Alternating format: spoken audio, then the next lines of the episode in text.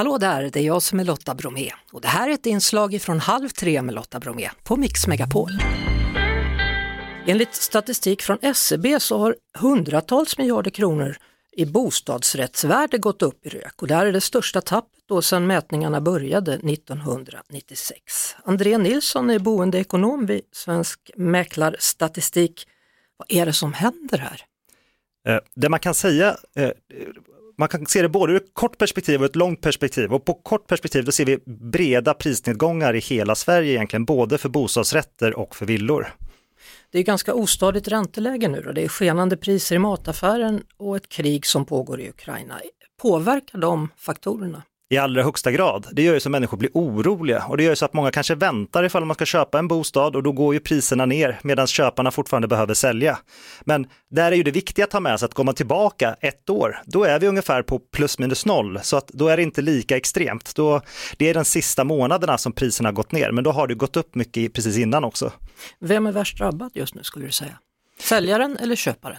Jag skulle säga att det är ju köparens marknad och man kan nog köpa en bostad till ett bättre pris nu än man kunde innan. Men det är fortfarande rätt så höga trösklar in till bostadsmarknaden och många har ju svårt att köpa ett första boende.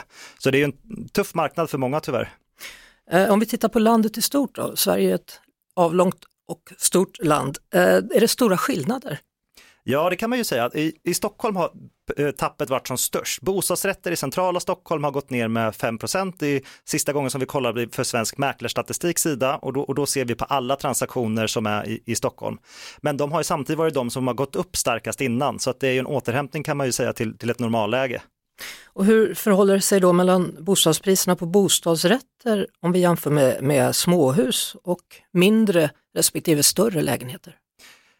Då skulle jag säga att eh, båda två har det gått rätt så starkt för. Stora lägenheter och villor är väldigt populära och kollar man på ett års sikt då har villor till och med gått upp i pris. Så att då är det dyrare att köpa en villa idag än vad det var för ett år sedan. Så då ser vi ett, en uppgång på, på lång sikt. Eh, men eh, generellt så det är många barnfamiljer som bor trångt nu och vill bo större i hela landet egentligen. Ja, det har ju varit rekord med familjebildning då och det har lett till överskott mm. på ettor. Så är det. Men samtidigt är inte de tillräckligt Eh, billiga då för, mm. för nya som vill komma in på bostadsmarknaden. Nej, eller? Precis, för vi har ju bostadsbrist så även om vi har fler ettor än vad vi har fyror och femmor så är det fortfarande bostadsbrist för den som vill flytta hemifrån. Då behöver man ju tyvärr ofta hjälp av mamma pappa banken och har man inte det då är priserna fortfarande eh, lite väl tuffa och bankerna är lite för hårda med, med att ge bolån till sådana ettor. Eh, hur har pandemin påverkat då? Det är väl många som upptäckte kanske att man behöver utrymme att jobba hemifrån? Mm. Ja, det har vi ju sett eh, och framförallt har vi sett att sådana här grejer som att ha fullstor kyl och frys är ju blivit allt mer populärt och det är sånt som kan, vara positivt ifall man ska sälja en bostad. Men det är ju framförallt där avskiljbara ytor så att man kan vara hemma och jobba och stänga om sig så att man slipper höra på varandra när man jobbar. Det har ju blivit viktigt och därför har ju treorna och fyrorna gått upp rätt så starkt i pris, särskilt i, i centrala storstäder. Eh, vad har du för tips då till någon som sitter och svettas över bostadssituationen just nu? Och ska man agera på något sätt snabbt eller ska man bara sitta still?